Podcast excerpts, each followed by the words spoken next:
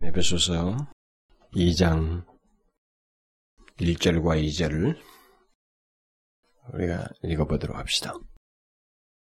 2장 1절과 2절 우리 다 같이 읽어보겠습니다. 시작. 너희의 허물과 죄로 죽었던 너희를 살리셨도다.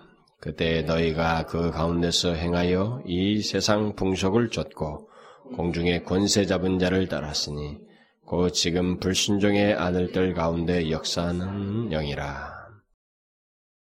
그 1절과 그 2절 그 상반절만 오늘은 말씀을 전하려고 합니다. 어, 제가 1절을 가지고 이미 그 두 번을 설교를 했어요. 근데 오늘 어, 좀더 보충을 하고 2절 상반절을 어, 살펴보려고 합니다.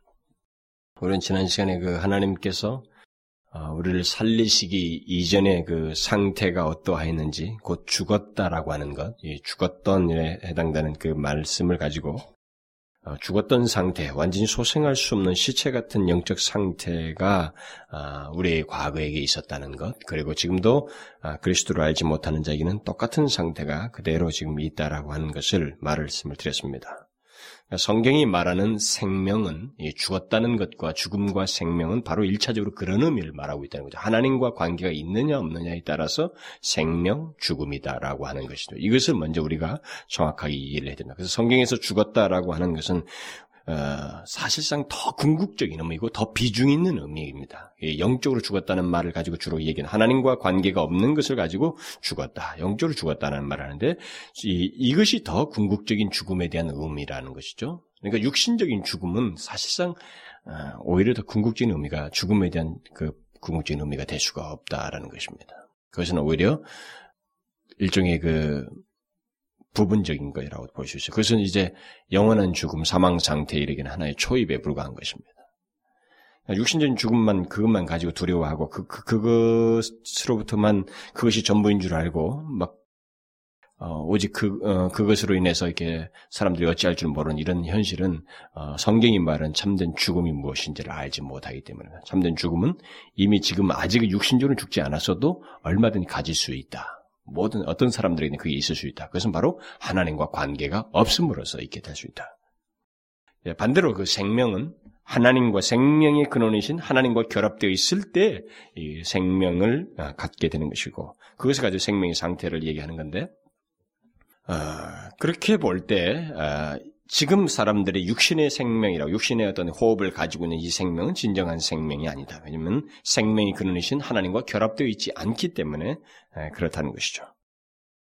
그래서 바로 그런 생명을 갖지 못한 채 영적으로 죽은 상태, 스스로 어찌할 수 없는 그런 상태에 우리가 과거에 처해 있었다. 바로 그런 상태에 있는 우리를 하나님께서 그리스도 어, 십자가에 죽으시고 어, 장사 되신 그 무덤에 계신 그 그리스도를 어, 살리셨던 그 능력으로 살리셨다. 그래서 우리에게 소위 그 하나님의 생명을 이제 갖게 되었다라는 것입니다. 그런데 바울은 이제 계속해서 죽은 상태에 있다는 것이 구체적으로 무엇을 말하는지 그것을 좀 더 설명을 하고 있습니다. 다른 말로 하면 우리가 살리심을 받기 이전에 우리들이 어떻게 죽어 있었는지 어, 그리고 현재 하나님을 알지 못하는 자들이 현재 처해 있는 죽은 상태라는 것은 구체적으로 어떤 것을 두고 어, 말을 하는지에 대해서 이제 어, 설명을 덧붙이고 있어요. 그 그것과 관련된 용어들을 이제 뒤에서 열거를 하는데 바울은 먼저 하나님에 의해서 살리심을 받기 이전의 인간의 상태, 곧 넌 크리스천의 영적 상태는 허물과 죄로 죽은 상태이다라는 것을 말을 하고 있습니다. 사람이 죽은 상태를 말하는데 육신적으로 죽어 있다라고 말하지 않냐고 허물과 죄로 죽어 있다 이렇게 말을 하고 있습니다. 죽었다. 그러니까 허물과 죄라고 하는 것은 바로 죽음과 연관되어 있는 거예요. 영적인 죽음과 직결되어 있는 것입니다. 그것으로부터 어, 어, 이렇게 살리시지 살림을 받지 않으면 그 죽은 상태에 머물러 있는 것입니다. 그래서 여기 그 존 스토트는 그 허물과 죄라는 것을 음, 능동적 이 두 가지 두 단어를 어, 이렇게 해석을 하고 있어요. 능동적이고 수동적인 인간의 죄악의 두 종류다, 두 국면을 말하는 것이다, 두 측면을 말하는 것이다 이렇게 말하면서 하나는 해서는 안 될 일을 범하는 것, 곧 악을 행하는 죄이고, 또 다른 하나는 해야 할 일을 하지 않은 것, 곧 선을 행치 않은 죄를 각각 이 두 단어를 통해서 말을 해주고 있다. 이렇게 말을 하고 있어요. 굉장히 설득력이 있어요. 그러니까 인간은 무엇인가 어, 해서는 안 되는 죄를 범하기도 했지만 동시에 해야 하는 선을 행치 않는 죄를 범함으로써 죽은 상태에 있게 되었다라는 것입니다. 한번 로존스는 이 부분을 가지고 그 토마스 구딘 청교도에 가지고 해석을 좀 덧붙이는데 제가 어, 그 그것을 이렇게 설명하기는 조금 이렇게 너무 길고 장황하고 그래서 저는 오히려 이게 더 간략한 듯해서 이것을 여러분들에게 말씀을 드린 겁니다. 이 세상은 이 세상에 속한 사람들은 자신들이 무엇을 하지 않았다는 것에 대한 죄 개념을 가지고 있습니다. 그리고 그것, 그것, 그런 생각을 가지고 있기 때문에 항상 죄에 대해서는 방어적이에요. 굉장히 방어적입니다. 여러분, 우리가 그리스도인이 되면은 이 방어적인 게 깨져버려야 돼요. 이 죄에 대해서는. 우리는 죄에 관한 하는 예수 그리스도의 십자가 외에는 그의 공로 아니면 내게 있어서는 할 말이 없어요. 우리에게는 그것을 방할 능력이 우리에게 없습니다. 그 방어적일 수가 없어요. 그 죄에 관한 근데 이 넌 크리스천들은 이 죄를 죄를 죄에 대한 이해를 하게 될 때 무엇을 자기가 하지 않았다는 것을 주로 죄로 간주를 합니다. 그렇기 때문에 자꾸 방어적이에요. 그러니까 무엇을 범치 않았다는 것 그것을 근거로 해서 죄를 생각하기 때문에 그렇습니다. 그러나 인간은 무엇을 하지 않았다는 것, 무엇을 뭐, 아니 무엇을 범한 것 이런 것도 죄이지만 하지 말아야 할 악을 범한 것도 죄이지만 해야 할 선이 있어요. 하나님께서 제시한 이 선이 있습니다. 하나님이 기뻐하시는 것이 제시되어 있어요. 이것을 행치 않은 것. 결국 선이라는 말을 쓸 수가 있겠죠. 의라는 말도 쓸 수가 있고 뭐 이런 하나님이 제시한 선을 행치 않은 것이 사실 더 적극적인 죄예요. 이것을 우리가 알아야 됩니다. 그러니까 사실 피할 수가 없는 거예요. 우리가 로마서에 나중에 전반부에 가보면은 그것을 알잖아요. 핑계를 할 수가 없습니다. 이 죄에 관한 모든 인간이 도대체 핑계를 할 수가 없어요. 하나님은 이, 이 부분에 있어서 죄인이라고 할 만한 그 이유를 안팎해 주셨고 그것을 또 검증할 수 있는 이 시금석 같은 기능을 양심이라는 기능까지 주었어요. 근데 그것을 방한다는 것은 거짓인 거예요. 있을 수가 없어요. 그러면 영적으로 죽어 있는 상태의 인간은 어떤 모습이냐? 예, 본문 2절에서 바울은 그때 허물과 죄로 죽어 있는 인간의 상태에 대해서 좀 더 구체적으로 얘기하는데 그때 너희가 그 가운데서 행하여라고 말하고 있어요. 여기서 그 가운데는 허물과 죄 가운데서라는 말입니다. 결국 이 말은 그리스도를 알지 못하는 인간은 인간이 영적으로 죽어 있는 그 어, 인간의 그 삶의 주류가 그런 결국 영적으로 죽어 있는 사람의 그 삶의 전체라는 것이 무엇인가라는 걸 말하는 거예요. 그냥 죄와 허물 가운데 행하고 있다. 여기 행한다는 것은 굳이 영어로 번역하면 work 이렇게 걷다라는 게 그러니까 그것이 그의 삶의 처소라는 거죠. 그러니까 예수 그리스도를 알지 못하는 사람, 영적으로 죽어 있는 사람은 그냥 그의 모든 걸음이 죄와 허물이에요. 바울은 그렇게 말하고 있습니다. 이 하나님의 계시예요. 그러니까 자기들은 드러난 어떤 구체적인 걸 이렇게 행동, 무슨 막 드러난 악, 이걸 가지고 자꾸 얘기를 하는 게 아니라 그의 존재가 걷는 모든 것이 다 허물과 죄라는 거죠. 왜요? 아까도 말했다시피 내가 뭘 한 걸 안 한 건 문제가 아니라 하나님이 원하는 것이 내게 없는 것 자체가 죄악이에요. 허물과 죄인 것입니다. 그러니까 인간은 전체가 죄와 허물 가운데서 살고 있다는 것이죠.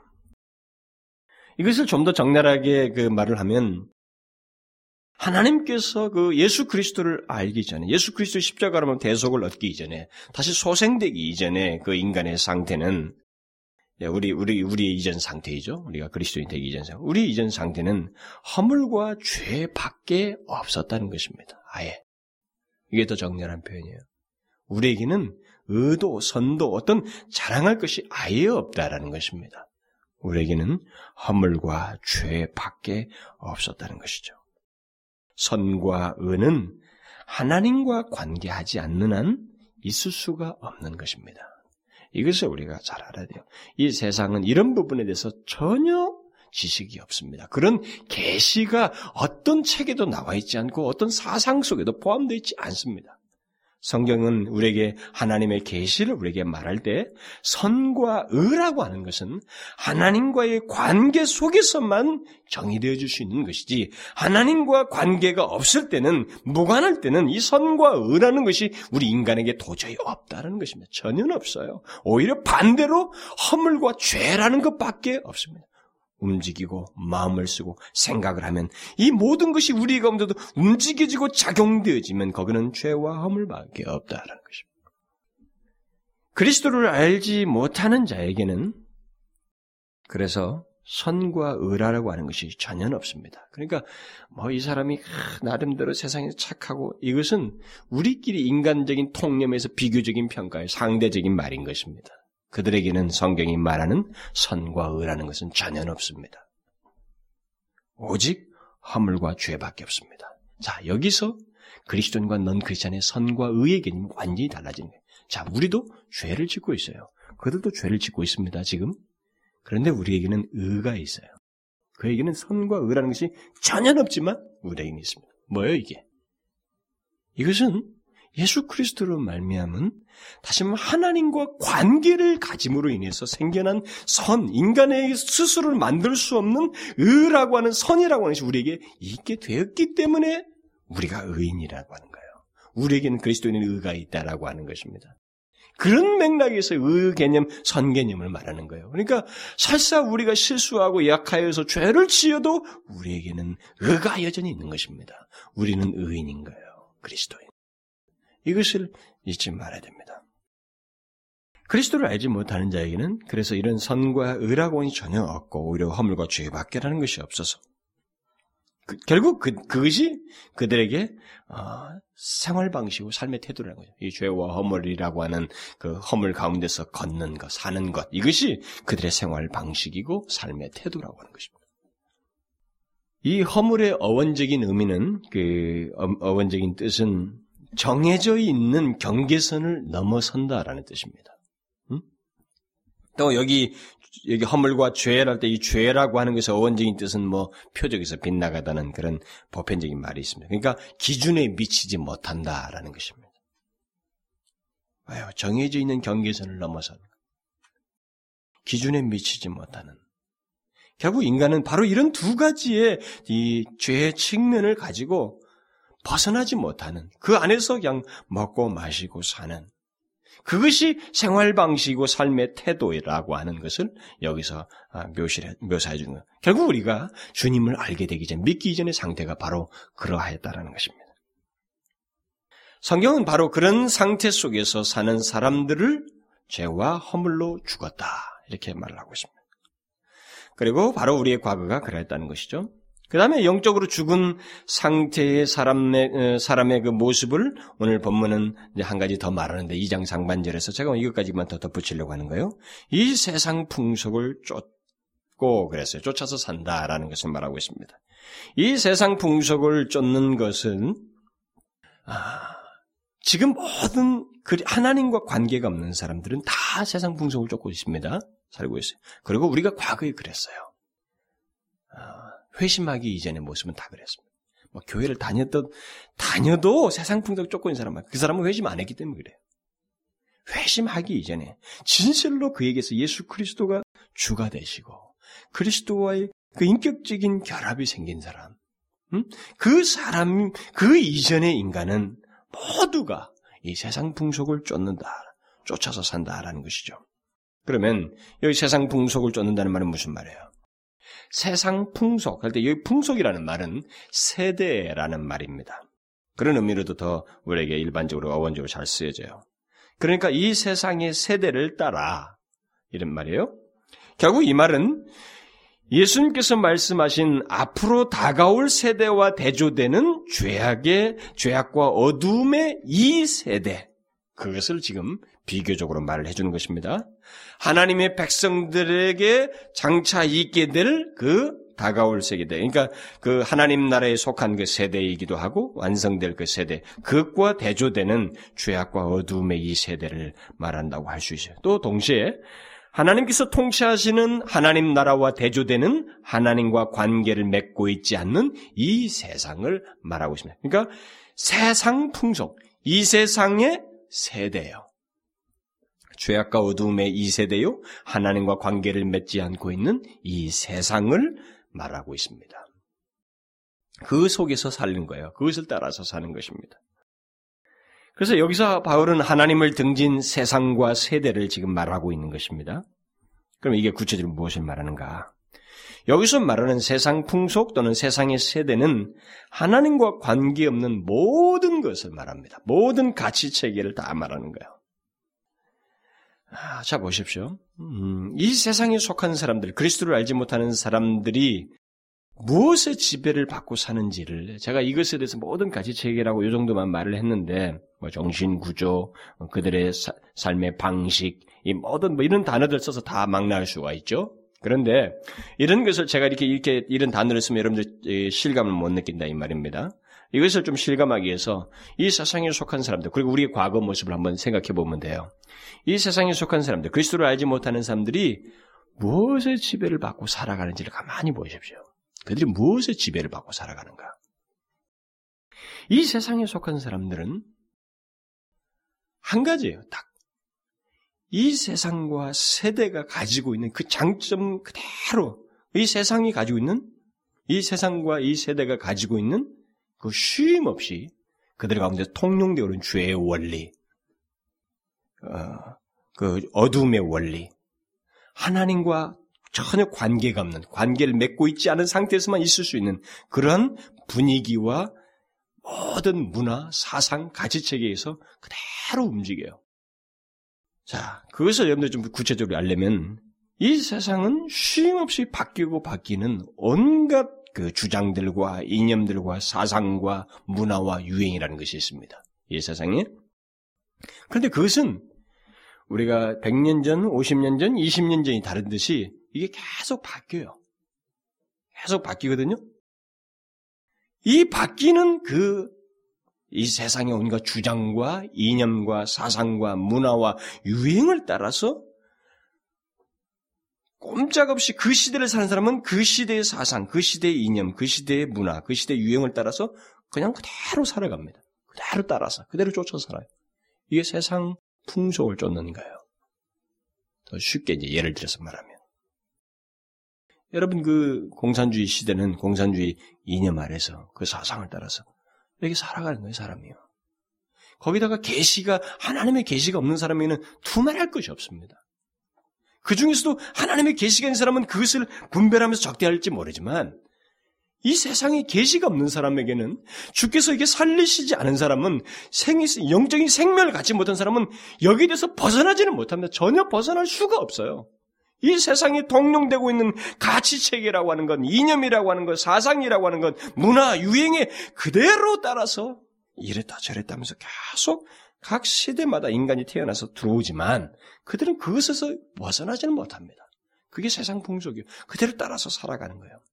사람들은 특별히 뭐 요즘 같은 데도 똑같습니다만 이 신문지상에 쓰여지는 이 기자들의 견해 견해 그냥 그대로 받아들여요. 오늘도 그렇잖아요. 기자들이, 여러분 기자들이 무슨 뭐 절대적 기준자를 갖고 있는 거 아니면 지극히 주관적이에요, 그 사람들은요. 사실을 보더라도 기자가 어떻게 쓰냐에 따라 다르거든요.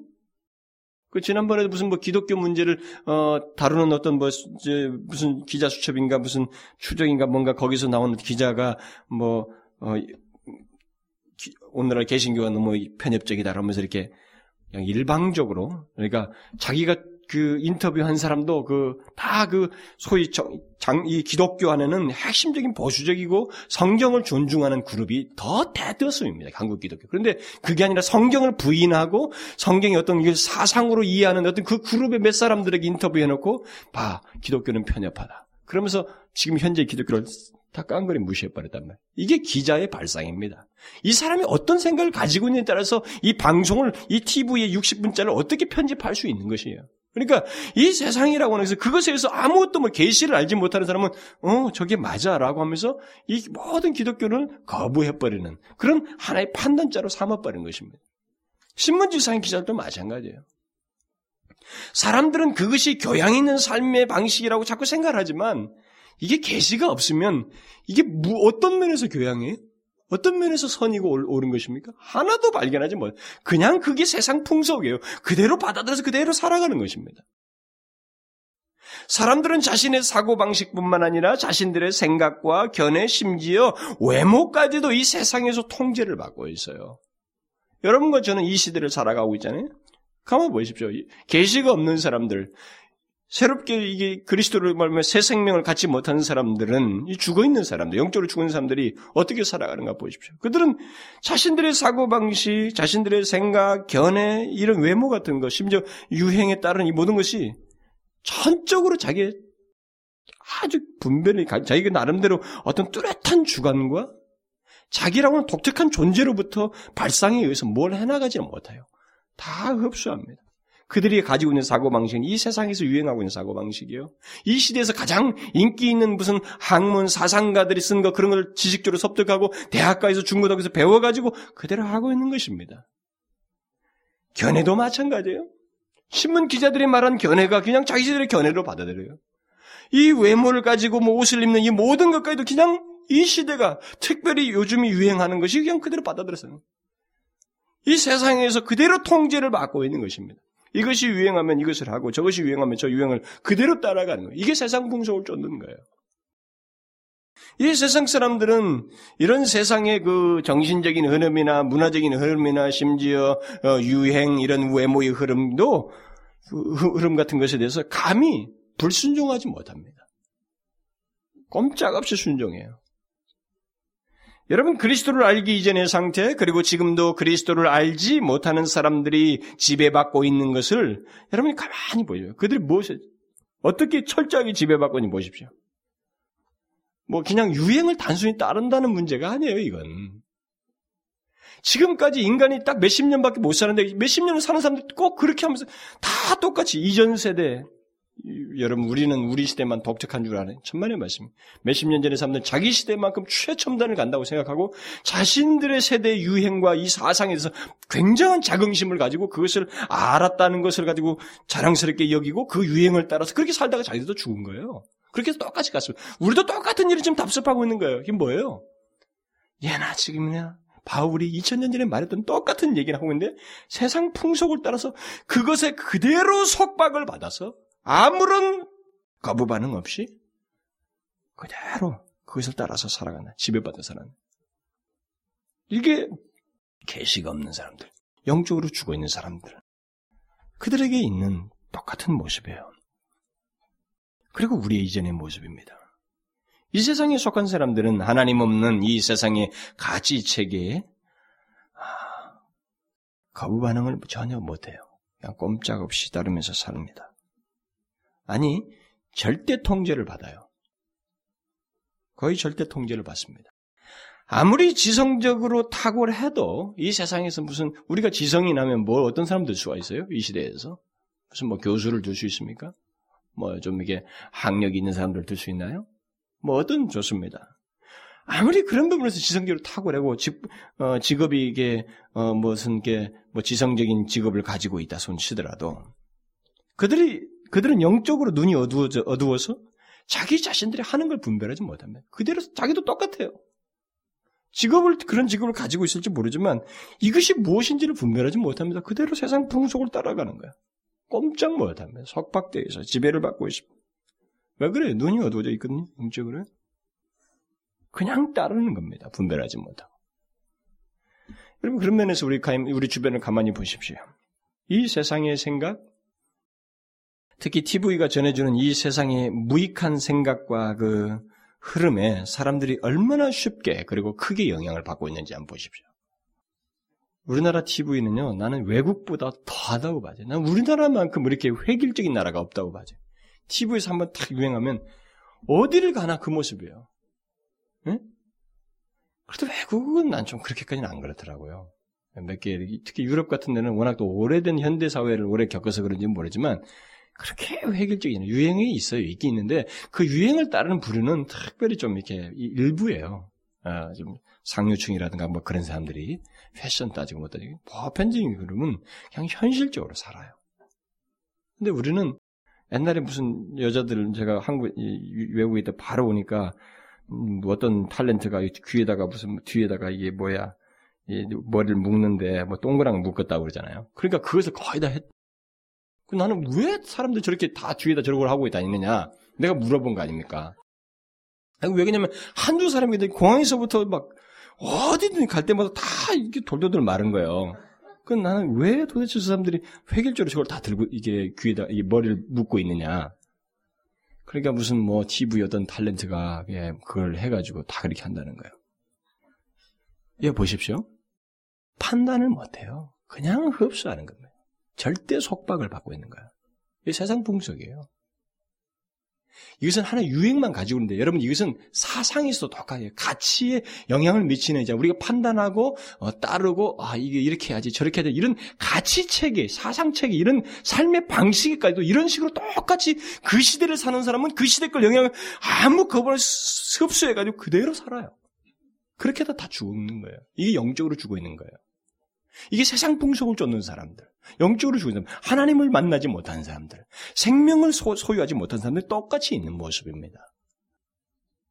저는 특별히 우리 이 TV가 사람들을 더 한국은 더 심하게 하고 있지 않는가 그렇게 봐져요.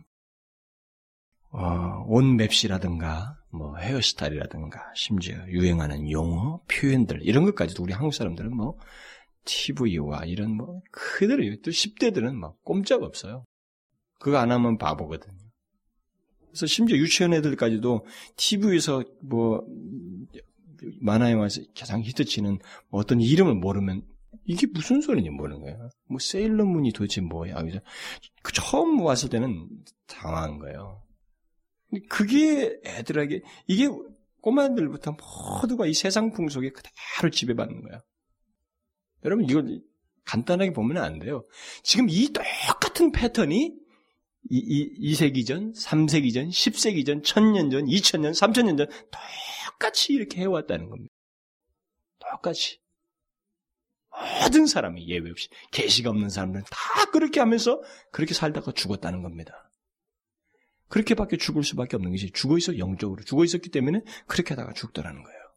지금 바울이 그 얘기를 합니다. 우리도 똑같았었다 과거에 우리가 과거에 그랬었다라고 지금 이 얘기를 하는 겁니다. 이 세상에 속한 사람들은 그런 세상 정신과 이 흐름에 대해서 유행에 대해서 아무런 거부 반응 없이 아니 아예 거부 능력이 없습니다. 없이 따릅니다. 요즘에는 특별히 우리 한국에는 이 흐름 중에 아주 무서운 게 있어요. 어, 그게 뭐냐면 성적인 문제예요. 성적인 부분이에요. 나는 이게 방송과 매스컴을 따라서 더 확산되고 이게 하나의 주류가 되거든요. 이게 세상 풍속의 하나의 한 흐름 속의 한 내용으로서 이게 지금 들어와 가지고 이것이 이제 표출되고 사람들에게 확 나는데 근데 이것을 이 세상 사람들의 흐름 속에서 음, 세상에 속한 사람들은 처음에는 옛날에 이것이 좀 부끄럽고 뭐 이렇게 말하기 힘든 거지만 이제는 노골적이고 자발적이고 강력합니다. 그리고 경쟁적이에요. 이게 어떻게 해서 이런 변화가 생길 수 있어요, 인간에게?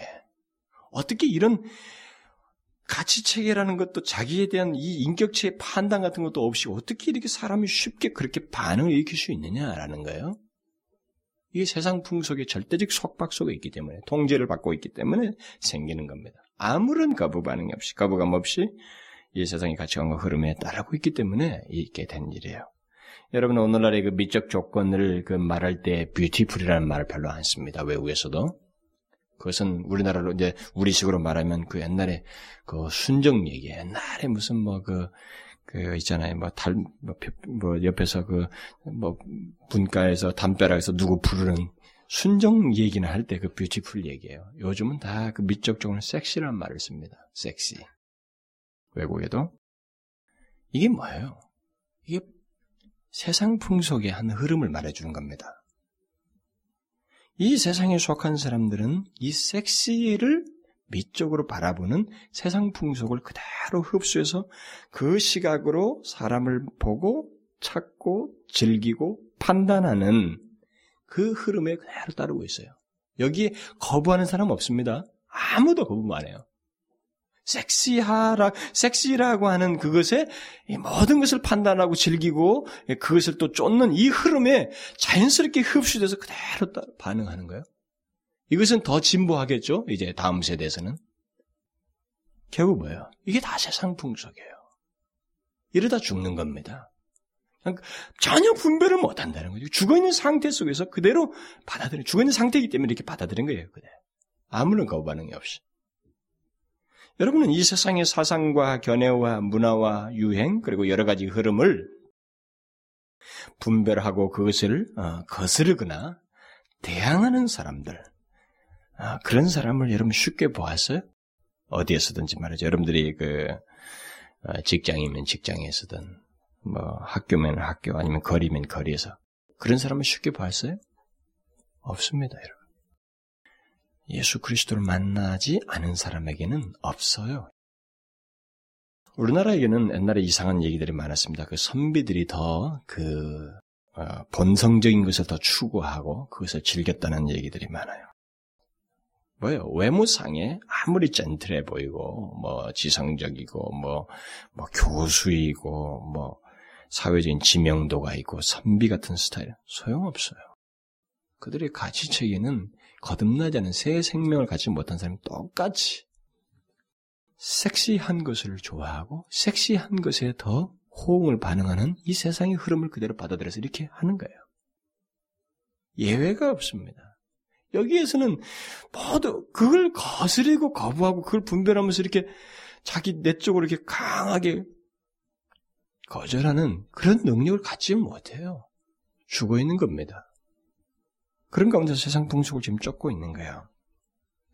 그런데 여러분, 우리 과거가 그랬다는 것입니다. 지금 바울은 우리가 그랬다는 거예요. 우리의 과거가. 그렇게 죽어 있었다는 거죠. 그렇게 거부할 수 있는 사람은 오직 하나님 아버지께서 그의 능력으로 살리심을 입은 사람만이 이 세상의 풍속과 풍속의 흐름과 속박으로부터 벗어나서 이 세상 풍속을 거스르는 능력을 할 수 있다라는 것입니다. 이 분별할 수 있다는 것이 여러분 엄청난 일이에요. 그게 하나님이 싫어하시는 것이다라고 하는 것. 이게 경계선을 넘어서서 펼쳐지는 일이라고 하는 것을 분별한다고 하는 것은 엄청난 일입니다. 하나님께서 살리셨기 때문에 하나님과 결합되었기 때문에 있게 된 결과예요. 그렇지 않고는 그게 불가능해. 그냥 받아들 흡수해서 표현하게 되어 있는 것입니다. 결국 이런 변화, 이런 소생은 아, 결국 하나님의 능력에 의해서만 있게 된 결과라는 것을 지금 그가 너희를 살리셨도다. 이런 말을 어, 바울이 여기서 하고 있는 것입니다. 그러니까 죽은 상태에 있는 사람은 이 세상 풍속, 이 세상의, 다시 말하면 이 세상의 가치관과 삶의 방식이 무엇이 잘못되었는지, 음? 또 그것이 자신을 어떻게 지배하고 또 자신을 어디로 이끌어 가고 있는지를 알지 못합니다. 그냥 꼼짝없이 따르면서 당하는 거예요. 여러분들은 이런 시각에서 제가 이제 다음에 더 상세하게 설명을 합니다. 아, 상세히 설명하지만 이것이 우리가 보지 못하는 엄청난 지배. 이게 영적인 계시가 하나님이 우리에게 자신이 상 절대적인 걸 보지 못하는 인간에게 이렇게 열어서 살려서서 열어 주시지 아니하시면 이걸 못 봐요. 이런 것을. 이런 구조가 흘러가면서 있다라고 하는 그런 가운데서 멸망해가고 있다는 사실을 도저히 못 보는 것입니다. 그래서 살리셨도다라고 지금 하고 있는 거예요.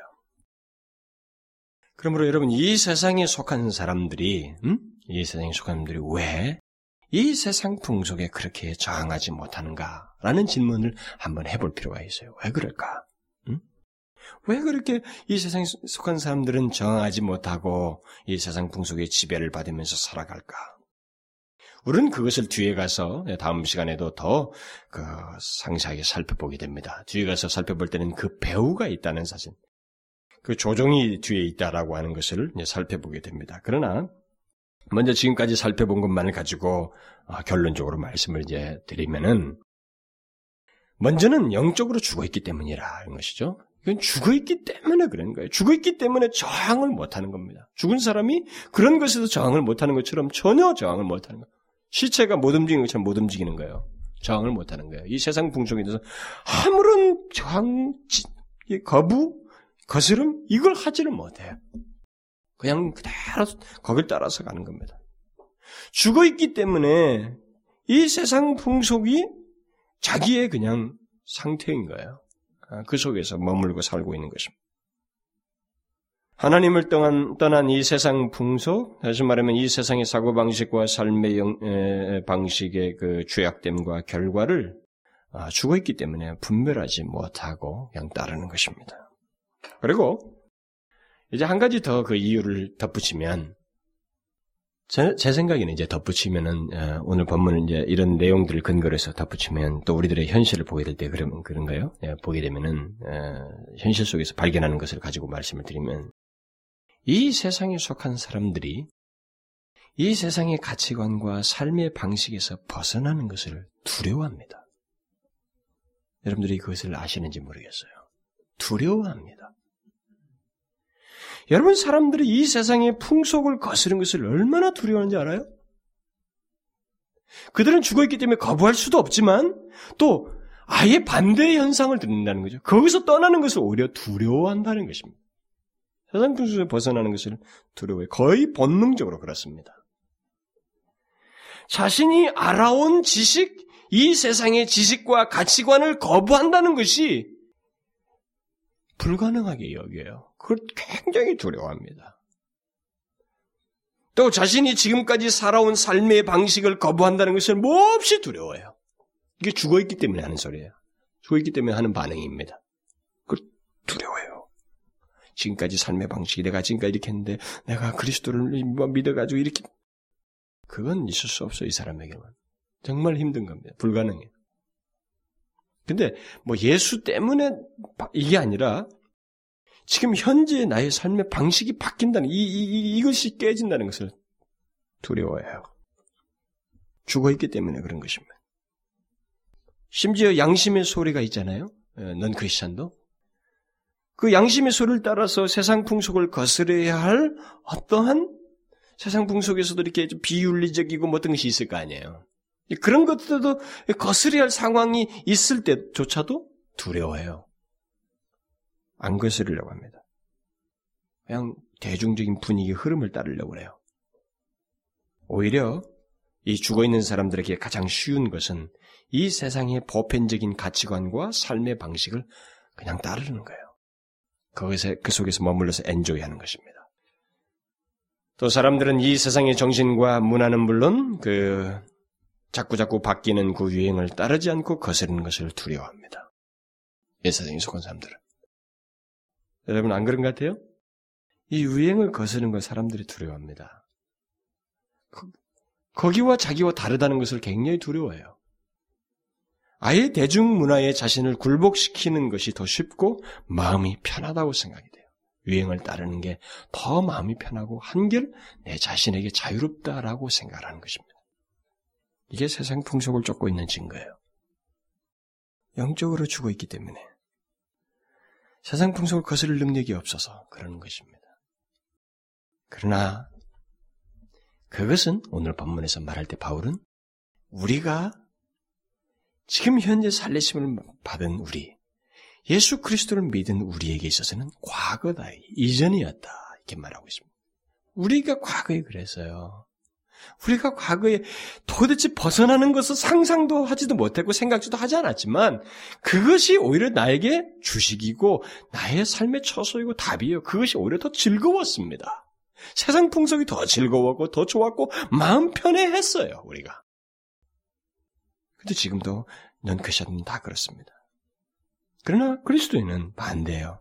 이 세상 풍속, 이 세상의 가치관과 삶의 방식을 거스릅니다. 달래죠. 다르다는 거예요. 아니, 그에겐 전혀 다른 가치관과 삶의 방식이 있어서 분별함으로 그것을 자연스럽게 거스른다는 거죠. 왜요? 그는 생명을 가지고 빛을 가지고 있기 때문에 그렇습니다.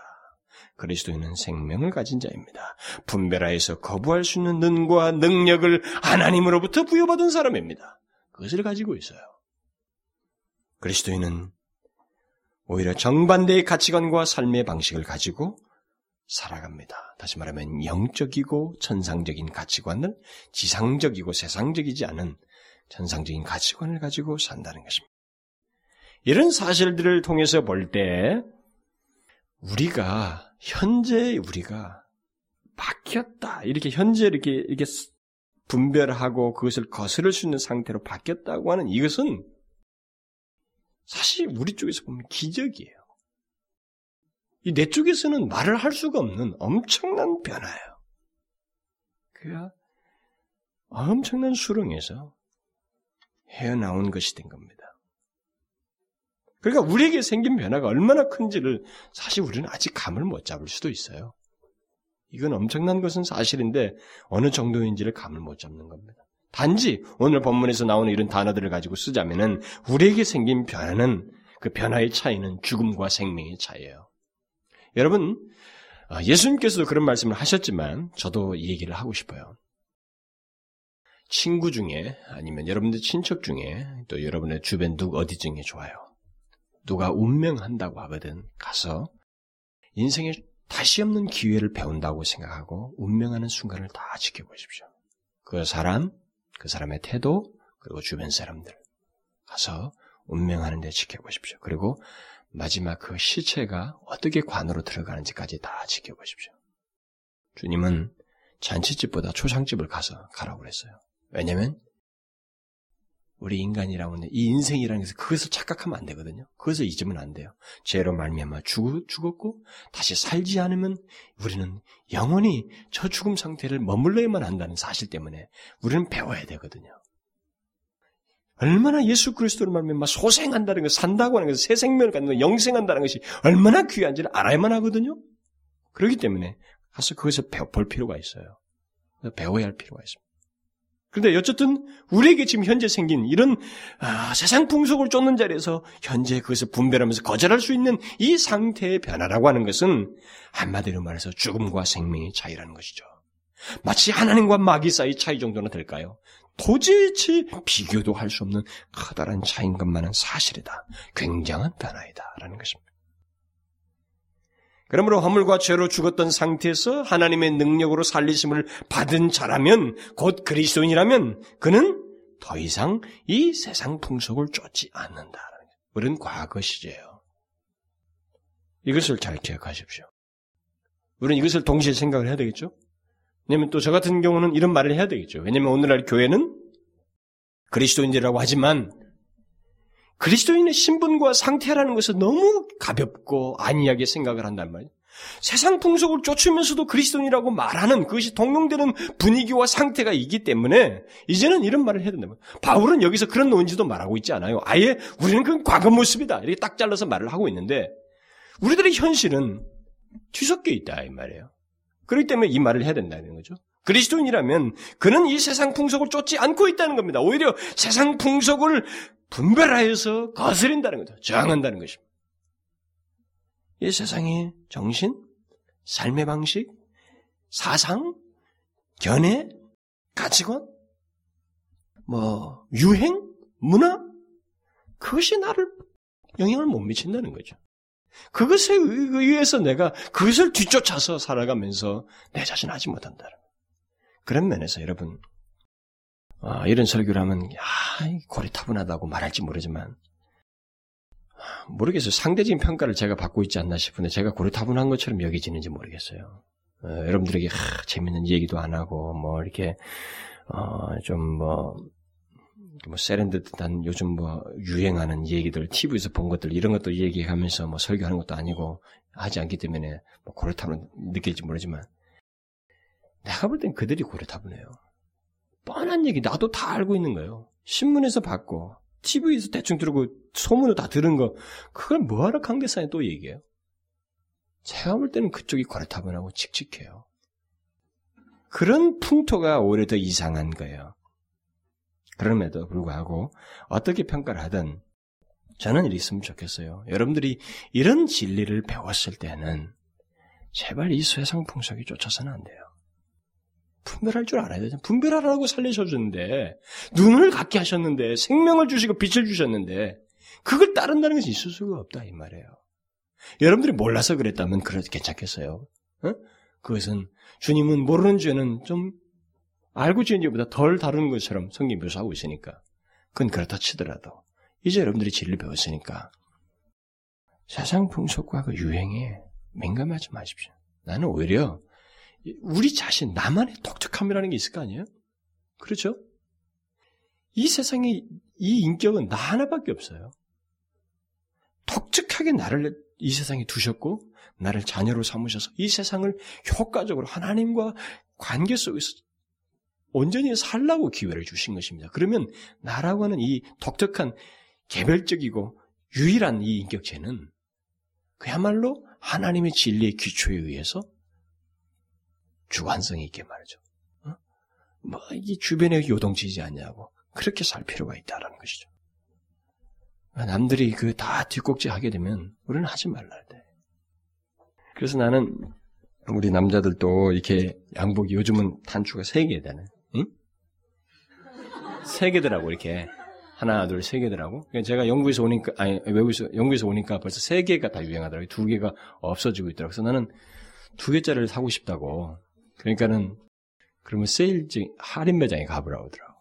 그래서 할인 매장에 가가지고 제가 여름 옷이 없어가지고 어, 할인 매장 가서 일부러 두 개짜리 샀어요. 근데 나는 좀 그랬으면 좋겠어요. 남자들도 이게 넓어졌다 좁아졌다 하거든요. 유행에 따라서. 넥타이도 넓어졌다 좁아졌다 그래요. 근데 똑같아져요. 돌아왔어요 벌써 다시. 근데 넓을 때 좁은 거 입고 사는 거예요. 어때? 아니 근데 나는 그 영국에서 그 우리 교장이 하나는 존경스러웠어요. 내가 갔는데 70년대 옷을 입고 있더라고. 그런데 하나도 흠이 없어요. 말쑥하고 그 정장을 차려입고 앞에서 그 채플 인도할 때 존경스러워요. 인격에서 흠이 나와요. 스며 나와요. 그러니까 안 떨어지는데 왜 버리냔 말이죠, 이걸. 그래서 나는 우리 그리스도인들이요. 어, 정말 사치하지 말아야 돼. 이런 법에서. 세상 풍속을 쫓기 시작하면 사치는, 사치와 허영은 자연스럽게 기본으로 들어와요. 자연스럽게 들어옵니다. 왜냐면 유행을 쫓아보면 이전 것을 버려야 되거든요.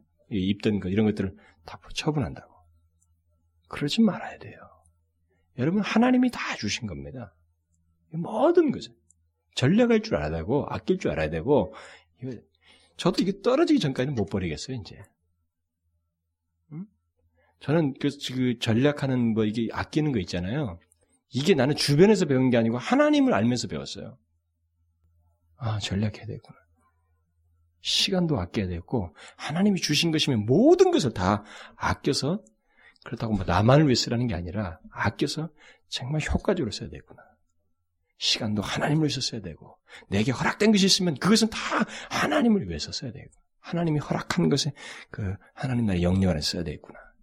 이렇게 답이었어요. 그건 하나님을 알면서 생겼어요. 누가 가르쳐주고 주변에서 본 게 아니라. 그래야 됩니다, 우리는. 이 세상 풍속을 쫓아서는 안 돼요. 최소한 여러분들이 여기서 배운 것만큼은 뭐 하늘 영광교 교회 성도는 다 찍찍하더라. 다 꾀죄죄하더라. 뭐 이런 얘기 들어도 큰, 큰 문제가 나는 아니라 봐. 나는 오히려 난 프라이드가 있다고 생각이 돼. 응? 참 진리를 그대로 지킨다는 면에서 나는 오히려 굉장히 프라이드 생각. 성경이 야고보서가 그랬잖아요.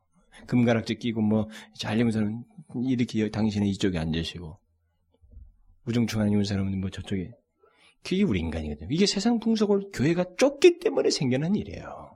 교회 안에서까지도 세상 풍속을 쫓아서 사람들을 판단하고 분별하기 때문에 일어난 일입니다. 아니에요. 우리는 그러지 말아야 됩니다. 그래서 여러분들 아마 이 외모 이런 뭐 유행 있잖아요. 오늘날의 흐름에 동조하지 마세요. 그것은 분별력이 없는 사람들, 영적으로 죽어 있는 사람들이 아무런 거부 반응이 없이 흡수해서 그대로 행하는 것이지, 분별한 사람에게는 해당이 안 되는 거예요. 그런데 우리가 과거에 그랬다는 거죠. 우리는 살았다는 거죠. 주께서 살리셨다는 거예요. 그 세상 부승을 쫓던 우리를 살리셨다. 허물과 죄로 죽었던 우리를 살리셨다. 우리는 엄청난 변화를 현재 갖게 된 것입니다. 정말로 있을 수 없는 일이죠. 우리 쪽에서 보면 기이하고 놀라운 엄청난 복이 하나님에 위해서 있게 된 것입니다. 여러분 이것을 이 놀라운 축복을 잊지 마십시오. 그리고 동시에 우리에게 과거는 과거야. 이것은 지금 과거 얘기하거든요. 더 이상 나의 현재 모습이 되서는 안 됩니다. 세상 풍속을 쫓아서는 안 돼요. 기도합시다. 오 하나님 아버지 저희들을 살리신 그 은혜는 생각하면 생각할수록 너무나 크고 놀라운 것입니다.